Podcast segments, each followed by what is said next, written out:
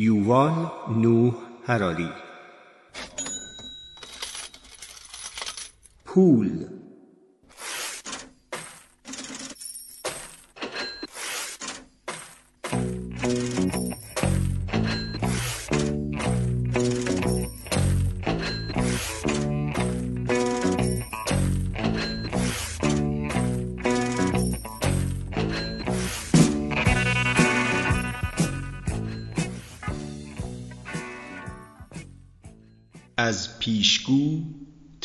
تا فرمانروا.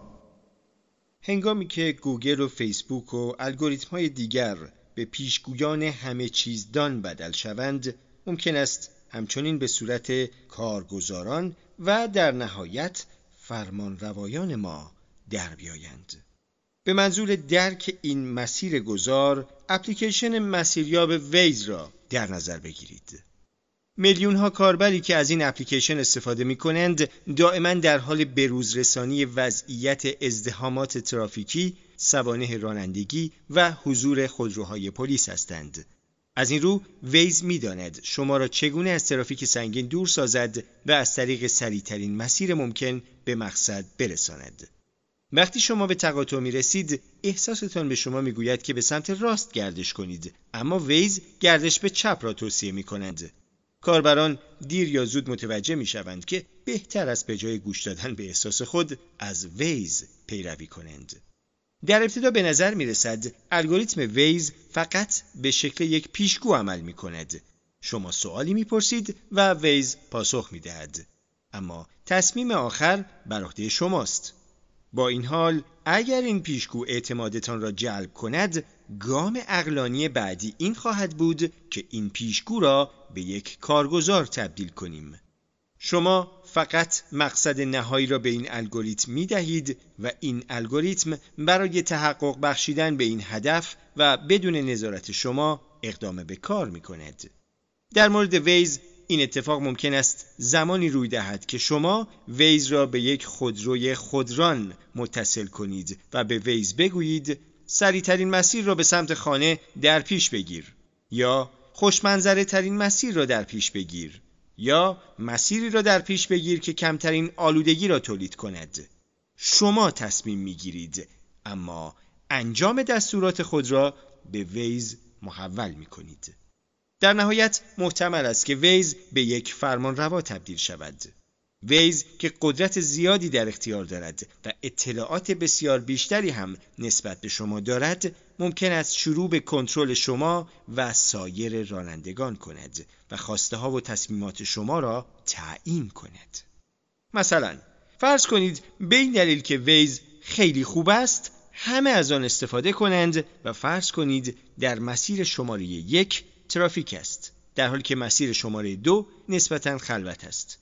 اگر ویز اجازه دهد همه این موضوع را بدانند در نتیجه تمام رانندگان به سمت مسیر دو خواهند شتافت و این مسیر نیز مسدود خواهد شد. هنگامی که همه از یک پیشگو استفاده می کنند و همه به او باور دارند این پیشگو به فرمان روا تبدیل می شود در نتیجه ویز باید به جای ما فکر کند شاید ویز فقط به نیمی از رانندگان اطلاع دهد که مسیر دو خلوت است در حالی که این اطلاعات را از نیم دیگر رانندگان مخفی نگه می دارد. بنابراین فشار روی مسیر یک بدون مسدود شدن مسیر دو کاهش می یابد. مایکروسافت در حال توسعه سیستمی پیچیده تر به نام کورتانا است. کورتانا یک دستیار شخصی هوش مصنوعی است که مایکروسافت امید دارد بتواند آن را به صورت درون برنامه ای در نسخه های آتی ویندوز قرار دهد.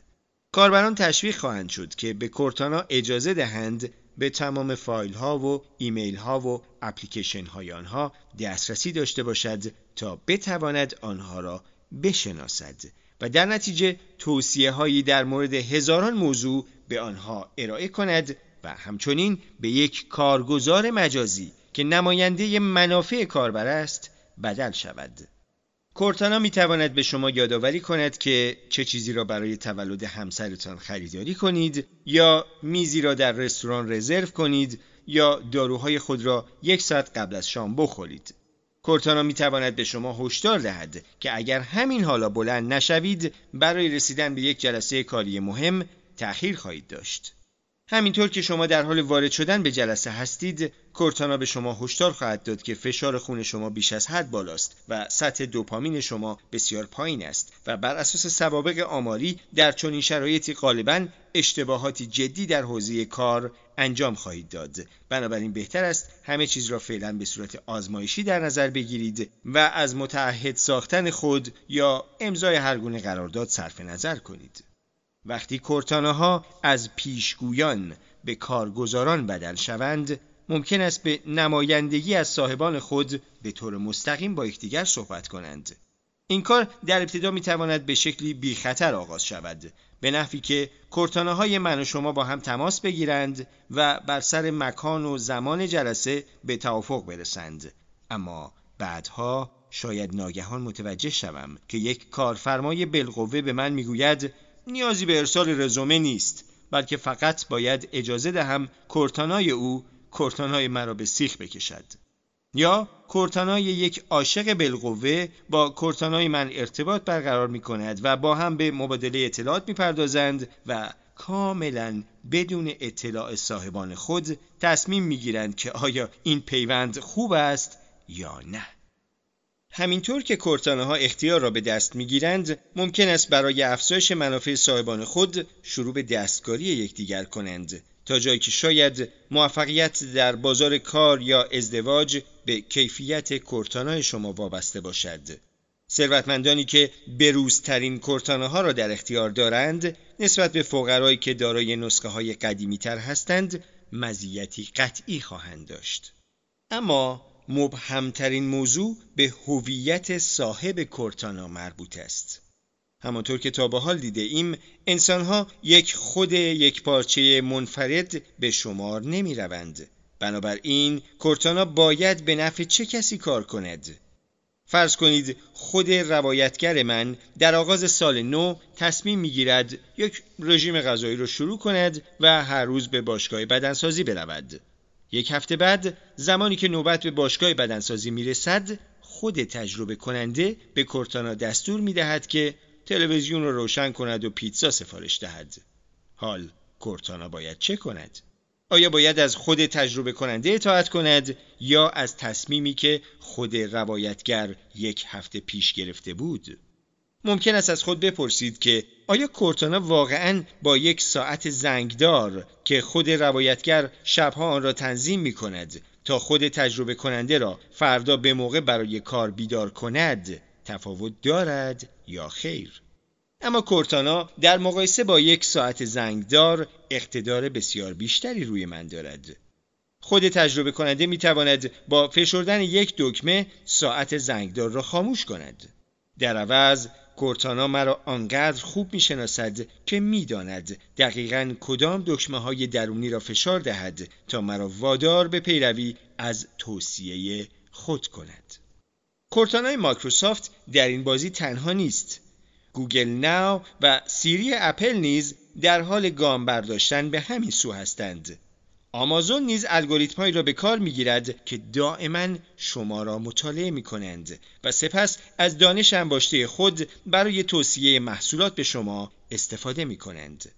وقتی من به یک کتاب فروشی واقعی می روم در بین قفسه ها قدم می زنم و در انتخاب کتاب مناسب به غریزه خودم اعتماد می کنم.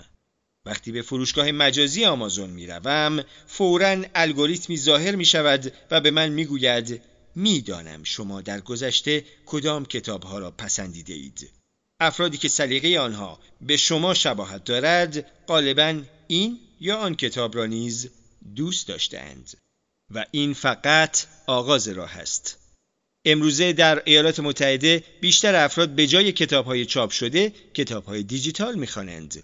تجهیزاتی مانند کیندل آمازون قادرند در هنگام مطالعه کاربرانشان اطلاعات آنها را جمع کنند مثلا کیندل شما می تواند زیر نظر داشته باشد که کدام بخش از یک کتاب را سریع و کدام بخش ها را آهسته خانده اید.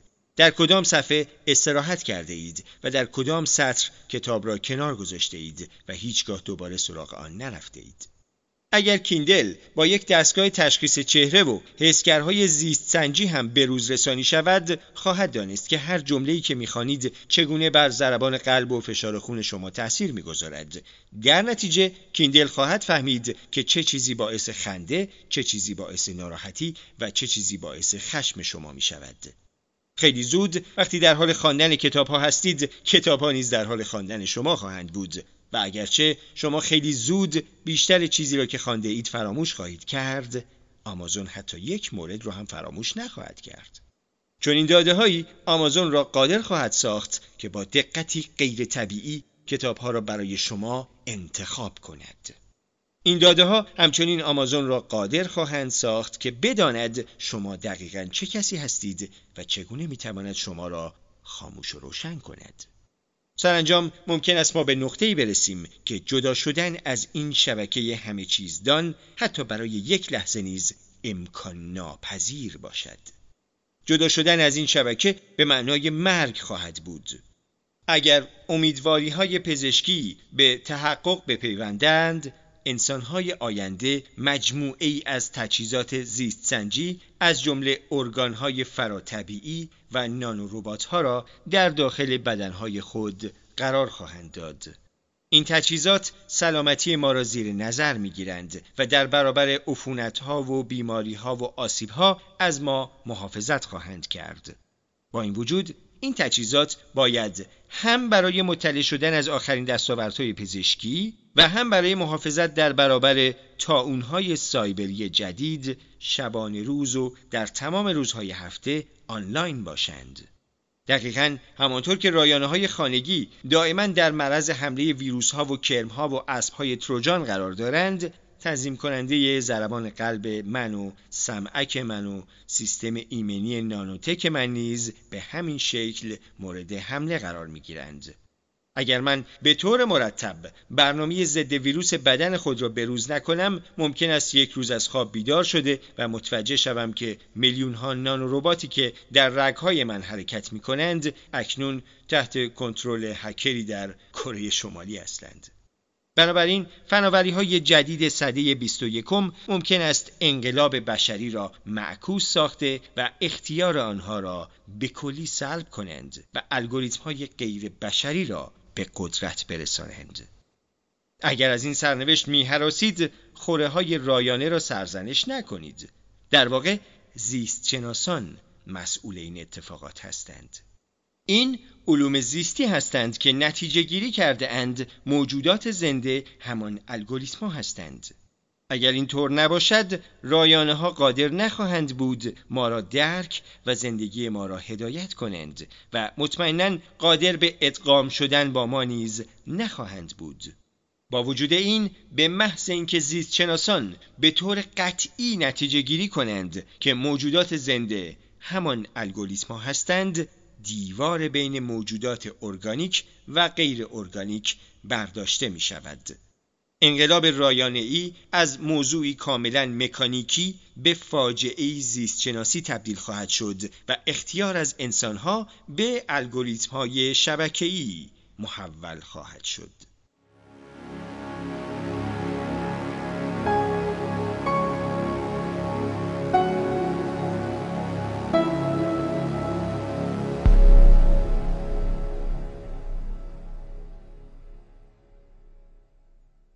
اگرچه برخی افراد از این پیشرفت ها می حراسند اما حقیقت این است که میلیون ها نفر مشتاقانه از آن استقبال خواهند کرد. امروزه بسیاری از ما با گذراندن مدت زیادی از زندگی خود به صورت آنلاین و ضبط فعالیت های روزانه خود و شدیدن عصبانی شدن از ایجاد اختلال در اتصال شبکه حتی برای چند دقیقه قید حریم خصوصی و فردیت خود را زده ایم.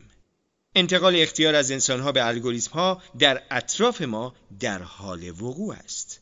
نه به دلیل یک تصمیم دولتی ناگهانی بلکه به دلیل سیلی از انتخابهای شخصی عادی من و شما اگر مراقب نباشیم نتیجه کار ممکن است یک دولت پلیسی اورولی باشد که دائما نه تنها تمام فعالیت‌های ما بلکه حتی اینکه در داخل بدنها و مرزهای ما چه میگذرد را نیز زیر نظر می‌گیرد و کنترل می‌کند.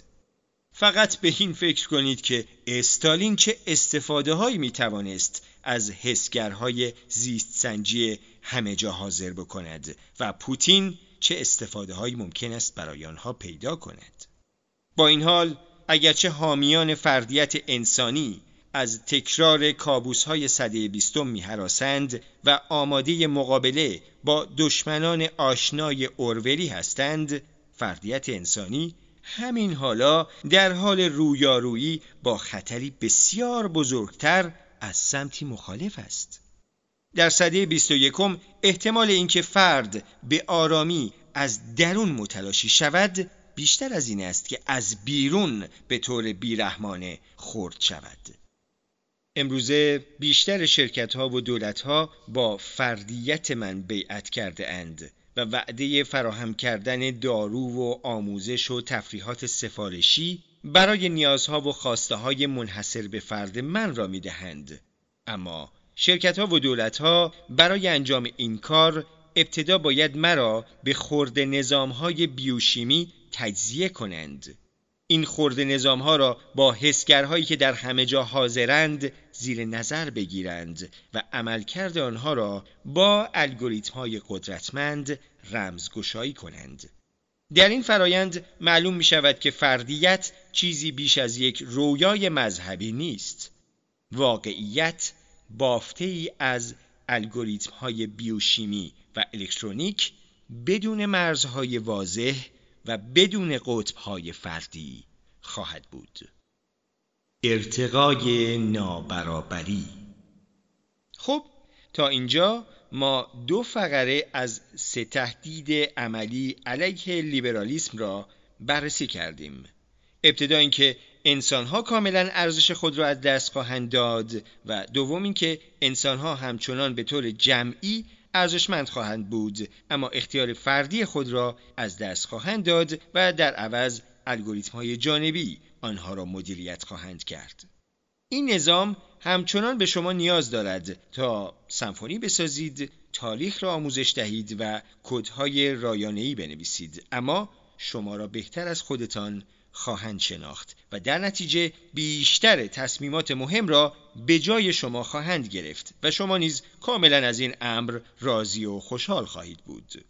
این دنیا الزاما بد نخواهد بود. با این حال دنیایی پسا لیبرال خواهد بود. و اما تهدید سوم علیه لیبرالیسم این است که بعضی افراد همچنان هم به صورت صرف نظر نکردنی و هم به صورت سردر نیاوردنی باقی میمانند. اما گروه نخبه کوچک و صاحب امتیازی از انسانهای ارتقا یافته را شکل خواهند داد. این فرابشرها از قابلیت‌های باور نکردنی عجیب و غریب و خلاقیت بی سابقه برخوردار خواهند بود که به آنها اجازه خواهد داد بسیاری از مهمترین تصمیمات جهان را اتخاذ کنند. آنها خدماتی ضروری به این نظام ارائه خواهند داد در حالی که این نظام نمی‌تواند آنها را درک یا مدیریت کند. با این حال بیشتر انسانها ارتقا نخواهند یافت و متعاقبا به یک قشر مادون تبدیل می شوند که هم الگوریتم های رایانه‌ای و هم فرابشرهای جدید بر آنها سلطه خواهند داشت. تقسیم انسانها به قشرهای زیست شناسی باعث نابودی پایه های ایدولوژی لیبرال خواهد شد. لیبرالیسم می تواند با شکاف های اجتماعی اقتصادی همزیستی کند. در واقع از اونجا که لیبرالیسم آزادی را به برابری ترجیح می دهد وجود این شکاف ها را بدیهی میپندارد. با این حال لیبرالیسم همچنان به طور پیشفرض تمام انسانها را دارای ارزش و اختیار یکسان میپندارد از دیدگاه لیبرال ابدا مشکلی وجود ندارد که یک فرد میلیاردر باشد و در قلعه مجلل زندگی کند در حالی که رعیتی فقیر در کلبه‌ای حسیری زندگی می کند. بنابر لیبرالیسم تجارب منحصر به فرد آن رعیت همچنان ارزشی برابر با تجارب فرد میلیاردر دارد. به همین دلیل است که معلفین لیبرال رمان‌های طولانی در مورد تجارب رعیت فقیر می نویسند و حتی میلیاردرها نیز با ولع این کتابها را می خوانند. اگر شما برای دیدن نمایش بینوایان به برادوی یا کاونت گاردن بروید می‌بینید که سندلی های خوب صدها دلار قیمت دارند و احتمالا کل ثروت تماشاچیان به میلیاردها می‌رسد. با وجود این آنها همچنان با ژان والژانی که به دلیل دزدیدن قرصی نان برای غذا دادن به برادرزاده های خود که از گرسنگی در حال مرگ بودند و 19 سال را در زندان سپری کرد همدردی می کنند. همین منطق در روز انتخابات نیز عمل می کند. روزی که رأی رعیت فقیر دقیقا به اندازه رأی فرد میلیاردر ارزش دارد. راه حل لیبرال برای رفع نابرابری اجتماعی این است که به جای تلاش برای ایجاد تجربه یکسان برای همگان ارزشی برابر برای تجارب مختلف بشری در نظر می گیرد. با این حال آیا این راه حل هنگامی که ثروتمندان و فقرا نه تنها از طریق ثروت بلکه از طریق شکافهای واقعی زیستشناسی از هم جدا شوند نیز عملی خواهد بود؟ آنجلینا جولی در مقاله خود در نیویورک تایمز به هزینه های بالای آزمایش های ژنتیک اشاره کرد. آزمایشی که جولی انجام داده بود سه هزار دلار هزینه داشت. جدا از قیمت خود عمل جراحی و جراحی بازسازی و مداواهای مربوطه. این آزمایش در دنیایی انجام شد که در آن یک میلیارد نفر روزانه کمتر از یک دلار و یک میلیارد نفر دیگر روزانه بین یک تا دو دلار درآمد دارند. حتی اگر این افراد تمام زندگی خود را به سختی کار کنند هیچگاه نمی توانند پول آزمایش ژنتیک سه هزار دلاری را تهیه کنند و اینکه شکاف های اقتصادی در حال حاضر فقط در حال رشد هستند. در سال 2016 ارزش دارایی 62 فرد ثروتمند جهان به اندازه ارزش دارایی 3.6 میلیارد نفر از فقیرترین مردم جهان بود. هزینه آزمایش ای به احتمال زیاد در طول زمان کاهش خواهد یافت اما فرایندهای جدید پرهزینه‌ای مدام در حال ساخته شدن هستند. در نتیجه اگرچه مداواهای قدیمی به تدریج در دسترس عموم قرار خواهد گرفت نخبگان همیشه چند قدمی از عامه مردم جلوتر خواهند بود در طول تاریخ ثروتمندان از بسیاری مزایای اجتماعی و سیاسی لذت برده اند اما هیچ شکاف زیستشناسی عظیمی آنها را از فقرا جدا نمی کرد. اشراف سالاران قرون وسطا مدعی بودند که خون آبی اعلا در درون رگهای آنها جریان دارد و برهمنهای هندو اصرار داشتند که آنها طبیعتا باهوشتر از دیگران هستند اما این باورها خیالی بودند در حالی که در آینده می توانیم شاهد شکافهای واقعی در زمینه توانایی های فیزیکی و شناختی باشیم که بین یک طبقه فرادست ارتقا یافته و مابقی جامعه به وجود خواهد آمد. وقتی دانشمندان با این سناریو مواجه می شوند، پاسخ استاندارد آنها این است که در سده بیستم جهش های بسیار زیادی که در زمینه پزشکی پدید آمد با ثروتمندان آغاز شد اما نهایتا به کل جمعیت نفع رساند و به جای وسعت بخشیدن به شکاف های اجتماعی باعث کوچکتر شدن این شکاف ها شد مثلا واکسن ها و آنتیبیوتیک ها در ابتدا عمدتا به طبقات بالاتر در کشورهای غربی سود میرساند اما امروزه در همه جا باعث بهبودی زندگی تمام آدمیان می شود. با این حال این انتظار که این فرایند در سده 21 نیز تکرار خواهد شد ممکن است به دو دلیل کمی رویا پردازانه باشد ابتدا اینکه پزشکی در حال عبور از یک انقلاب فکری عظیم است.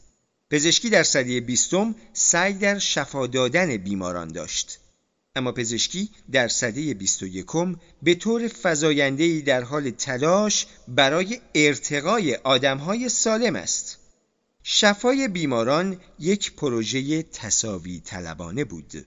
زیرا فرض بر این داشت که یک استاندارد هنجاری از سلامت فیزیکی و فکری وجود دارد که همه می توانند از آن لذت ببرند و باید از آن بهرهمند باشند اگر فردی پایین تر از این هنجار قرار می گرفت این وظیفه پزشکان بود که این مشکل را حل کنند و به او کمک کنند تا مانند دیگران باشد اما ارتقای افراد سالم نه یک پروژه تصابی طلبانه بلکه یک پروژه نخبگراست زیرا ایده مربوط به یک استاندارد همگانی قابل اعمال بر تمام افراد را زیر پا می‌گذارد و به دنبال این است که به برخی افراد یک برتری نسبت به افراد دیگر بدهد.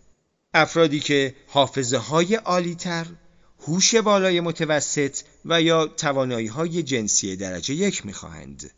البته اگر گونه ای از ارتقا آنقدر ارزان و رایج شود که همه از آن لذت ببرند در نهایت به عنوان یک خط مبنای جدید تلقی خواهد شد که نسل بعدی درمانها سعی در پشت سر گذاشتن آن خواهند داشت متعاقبا تا سال 2070 فقرا می توانند به راحتی از سلامت بهتری نسبت به امروز بهرهمند باشند. اما با وجود این شکاف جداساز آنها از ثروتمندان بسیار بزرگتر خواهد بود. آدمیان معمولا خود را با معاصرین خوشبختتر خود مقایسه می کنند نه پیشینیان بدبخت خود. اگر شما به یک فقیر آمریکایی در یک محلی فقیرنشین دیترویت بگویید که او در مقایسه با اجداد سه نسل قبل از خود در یک قرن پیش به مراقبت بهداشتی و درمانی بهتری دسترسی دارد این حرف به سختی ممکن است باعث خوشحالی او شود. او در جواب شما خواهد گفت چرا باید خودم را با کارگران کارخانه و رعیت‌های صدی 19 هم مقایسه کنم. من دوست دارم مانند ثروتمندان داخل تلویزیون یا حداقل مانند آدمهای ساکن نواحی برون شهری ثروتمند زندگی کنم. به طور مشابه اگر در سال 2070 شما به طبقات پایینتر بگویید که شما از سلامت درمانی بهتری نسبت به سال 2017 بهرهمند هستید این جمله ممکن است تسلی خاطر سردی برای آنها باشد. زیرا آنها خود را با فرابشرهای ارتقا ای که بر جهان تسلط دارند مقایسه خواهند کرد. علاوه بر این به رغم تمام پیشرفت‌های پزشکی ما نمی‌توانیم کاملا مطمئن باشیم که در سال 2070 فقرا مطمئنا از سلامت درمانی بهتری نسبت به امروز بهرهمند هستند. به این خاطر که ممکن است دولت و نخبگان علاقه خود به ارائه مراقبت درمانی برای فقرا را از دست بدهند. در سده بیستم پزشکی به همگان سود میرساند زیرا سده بیستم عصر توده ها بود. ارتش های سده بیستم به میلیون ها سرباز سالم و اقتصادها به میلیون ها کارگر سالم نیاز داشتند. در نتیجه دولت ها خدمات سلامت عمومی را برای تضمین سلامت و توانمندی همگان ارائه می کردند. بزرگترین دستاوردهای پزشکی ما ارائه تسهیلات مربوط به بهداشت عمومی و کمپین های واکسیناسیون و ریشهکن کردن بیماری های مصری بود. اما عصر توده ها ممکن است تمام شده باشد و همراه با آن عصر بهداشت و درمان توده ها نیز به پایان رسیده باشد. همینطور که سربازان و کارگران انسانی جای خود را به الگوریتم ها می دهند حداقل برخی نخبگان ممکن است نتیجه گیری کنند که ارائه سطوح بهبود یافته یا حتی استانداردی از سلامتی برای توده های از فقرای بی مصرف کاری بیهوده است. و بسیار عاقلانه تر است که تمرکز خود را روی ارتقاء تعداد انگشت شمالی از فرابشرهای فراتر از هنجارها قرار دهند امروزه نرخ زاد و ولد در کشورهایی مثل ژاپن و کره جنوبی که از لحاظ فناوری پیشرفته هستند و در آنها های شگرفی در زمینه پرورش و آموزش تعداد کمتر و کمتری از کودکان انجام می شود نزولی است. چگونه کشورهای بزرگی مانند هند یا برزیل یا نیجریه که در حال توسعه هستند می توانند به رقابت با کشور ژاپن امیدوار باشند. این کشورها شبیه یک قطار طویل هستند. نخبگانی که در واگن‌های درجه یک نشسته اند از سطوح درمانی و آموزشی و درآمدی شبیه به بیشتر کشورهای توسعه یافته جهان بهرهمندند اما صدها میلیون شهروند معمولی که در واگن‌های درجه سه تجمع کرده اند همچنان از بیماری و جهل و فقر گسترده ای رنج می‌برند. به نظر شما نخبگان هندی، برزیلی یا نیجریه‌ای ترجیح می‌دهند که در سده بعد چه کاری انجام دهند؟ سرمایه‌گذاری برای رفع مشکلات صدها میلیون فقیر یا سرمایه‌گذاری برای ارتقاء چند میلیون ثروتمند برخلاف سده بیستم یعنی زمانی که نخبگان سعی در رفع مشکلات فقرا داشتند به این دلیل که آنها از نظر نظامی و اقتصادی حیاتی بودند در سده 21 جدا کردن واگن‌های بیمصرف درجه 3 و شتاب دادن به واگن‌های درجه یک به سمت جلو هر چقدر هم که بیرحمانه باشد می‌تواند کارآمدترین استراتژی باشد.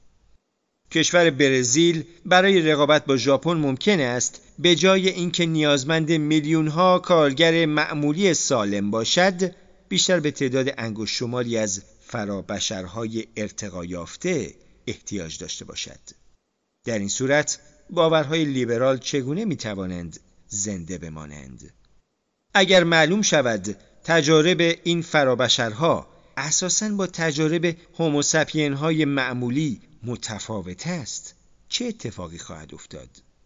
پروژه های بزرگ انسانی در صده بیستم یعنی غلبه بر قحطی و بیماری و جنگ سعی داشتند از یک هنجار همگانی در مورد فراوانی و سلامت و صلح برای همگان محافظت کنند پروژه های جدید صده 21 یعنی رسیدن به فناناپذیری و سعادت و خداگونگی نیز امید دارند به تمام بشریت خدمت کنند.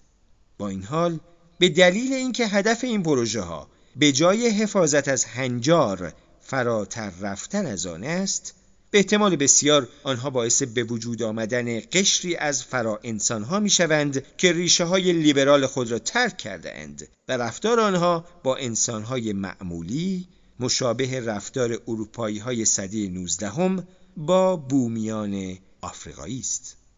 اگر اکتشافات علمی و پیشرفت های تکنولوژیک انسانها را به دو قشر تقسیم کند که یکی شامل توده از انسانهای بیمصرف و دیگری شامل تعداد کوچکی از فرابشرهای ارتقا یافته برگزیده باشد یا اگر اختیار به طور کلی از دست انسانها به دست الگوریتم های بسیار هوشمند منتقل شود لیبرالیسم فرو خواهد شکست.